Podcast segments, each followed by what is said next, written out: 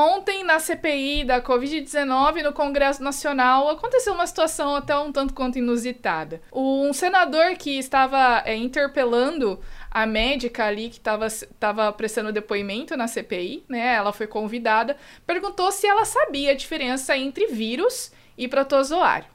E você? Você sabe a diferença entre os dois?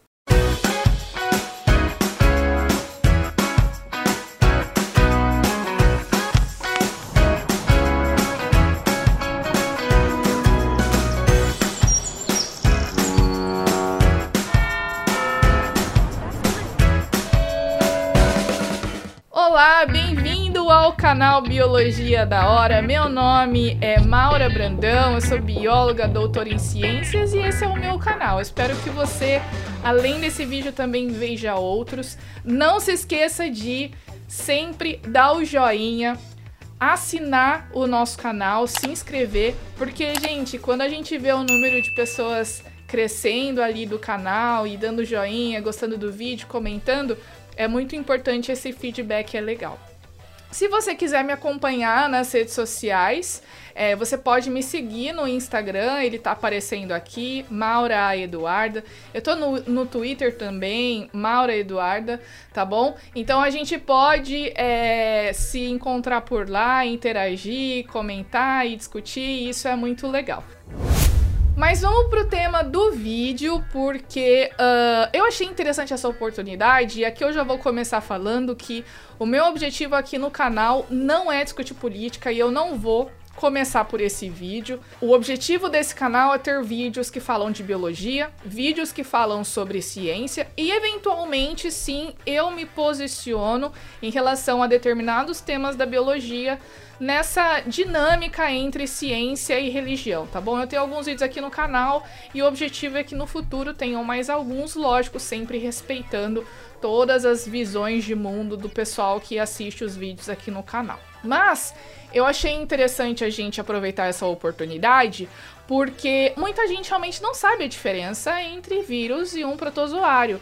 E muito se fala agora em relação a isso porque Uh, tem aí se incentivado o uso de hidroxicloroquina, que é um remédio que tem sido usado há muito tempo para tratamento e prevenção da malária, tá bom? Então eu acho que foi nesse contexto que o senador fez essa pergunta. Até porque a senhora deve saber, por exemplo, qual é a diferença entre um é. protozoário e um vírus. A senhora sabe? Qual é a diferença, doutora? Doutora Anísia, eu estou perguntando à senhora. A senhora sabe qual é a diferença entre um protozoário e um vírus? Mas exatamente o que é um vírus?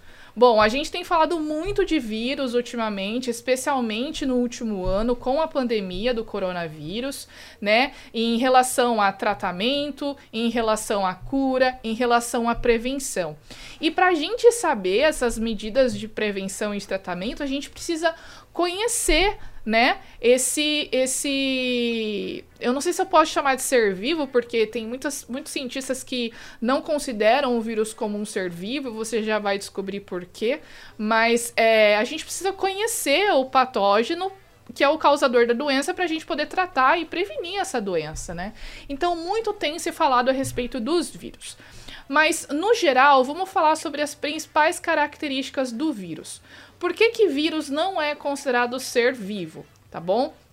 O vírus, ele não tem algumas características que são observadas nos seres vivos, tá bom?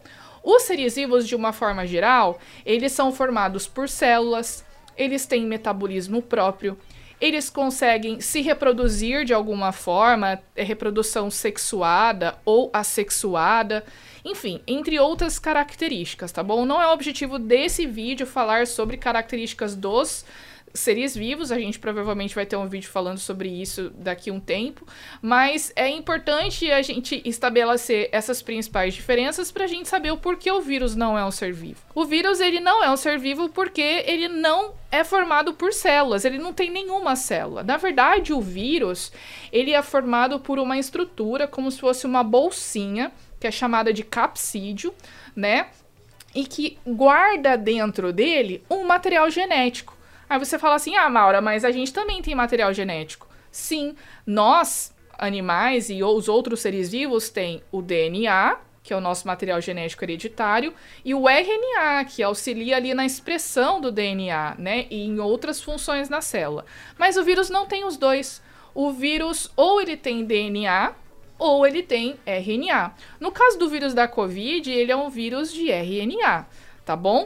Uh, e então o vírus ele tem essa estrutura. Ele tem um capsídeo, não é uma membrana, não é uma parede celular, tá bom? É um capsídeo, é uma bolsinha, uma proteção, e que em alguns casos essa proteção é feita de lipídios, tá? No caso do coronavírus. É, é assim, por isso que quando a gente lava a mão com sabão, a gente mata, mata o vírus, né? Ou a gente destrói o vírus, porque o detergente ele vai destruir o capsídeo do vírus, então ele vai ser destruído. Uh, é, e ele tem dentro esse material genético, mas é só isso. Ele tem ali, provavelmente, dependendo do tipo do vírus, alguns ribossomos, né? Mas ele não tem nenhum tipo de outras organelas que são importantes para o funcionamento do vírus. Até a bactéria, que é considerada um ser vivo aí relativamente complexo, tem muito mais estruturas para poder fazer o seu próprio metabolismo que um vírus. Inclusive, essa outra característica: vírus não tem metabolismo próprio. Para o vírus poder ter o seu metabolismo, para o vírus poder se reproduzir, ele precisa estar dentro de uma outra célula viva. O, é por isso que os vírus são chamados de parasitas intracelulares obrigatórios porque o vírus ele só vai ter metabolismo, ele só vai ter reações químicas e se reproduzir se ele entrar numa célula e usar todo o aparato celular em prol dele para produzir novos vírus, tá bom? É por isso, essas são características bem gerais que vão fazer com que o vírus não seja um ser vivo, tá bom? Agora, e um protozoário? O protozoário, gente, é um organismo extremamente complexo. Olha só, ele tem membrana plasmática, que é um complexo lipoproteico extremamente é, é, uh, inteligente tá bom? Ele tem conteúdo intracelular, ele tem organelas membranosas, inclusive mitocôndria para poder fazer a respiração e outras organelas para fazer síntese de proteínas e para fazer o seu metabolismo. E protozoário, inclusive, realiza sua própria reprodução. Alguns protozoários fazem reprodução sexuada, né? Que tem ali um tipo de reprodução que tem troca de material genético e fazem reprodução assexuada, ou seja, fazem uma divisão simples e acabam se reproduzindo. Dentro dos protozoários, a gente tem aqueles que causam doença, como a da malária, que é uma doença em que se usa o remédio hidroxicloroquina que todo mundo está comentando, tá bom? Agora, tem outros protozoários que são ótimos, como as algas, por exemplo, que produzem o nosso oxigênio, tá bom? O filo dos protozoários é extremamente complexo, extremamente diverso. A gente tem, como eu disse, aqueles que causam doenças, aqueles que não causam problema nenhum, como o paramécio, tá bom? Ele é de vida livre e tá ali Uh, na água doce, por exemplo, e tem aqueles que vivem no ambiente marinho, como as algas tá bom? Além disso, os protozoários têm estrutura de locomoção, eles conseguem se locomover sozinhos, eles têm silos, cílios, né? Eles têm flagelos para ajudar na locomoção. Vírus não tem nada, o vírus ele vai junto com a água, junto com o ar, para onde ele puder ir, ele não tem vontade própria, ele não consegue se locomover para um lugar onde tem comida, por exemplo, porque isso só acontece quando ele está dentro da célula tá bom? Então você vê que o protozoário, ele é um ser vivo muito mais complexo do que um vírus. Bom, pessoal, o objetivo desse vídeo era esse, a gente fazer essa diferenciação básica, tá bom? Não era falar de vírus e de protozoários de uma forma detalhada, é um vídeo de, sei lá, 10 minutos, tá bom? Só pra gente aproveitar esse assunto que tá na mídia, pra gente falar um pouquinho de biologia.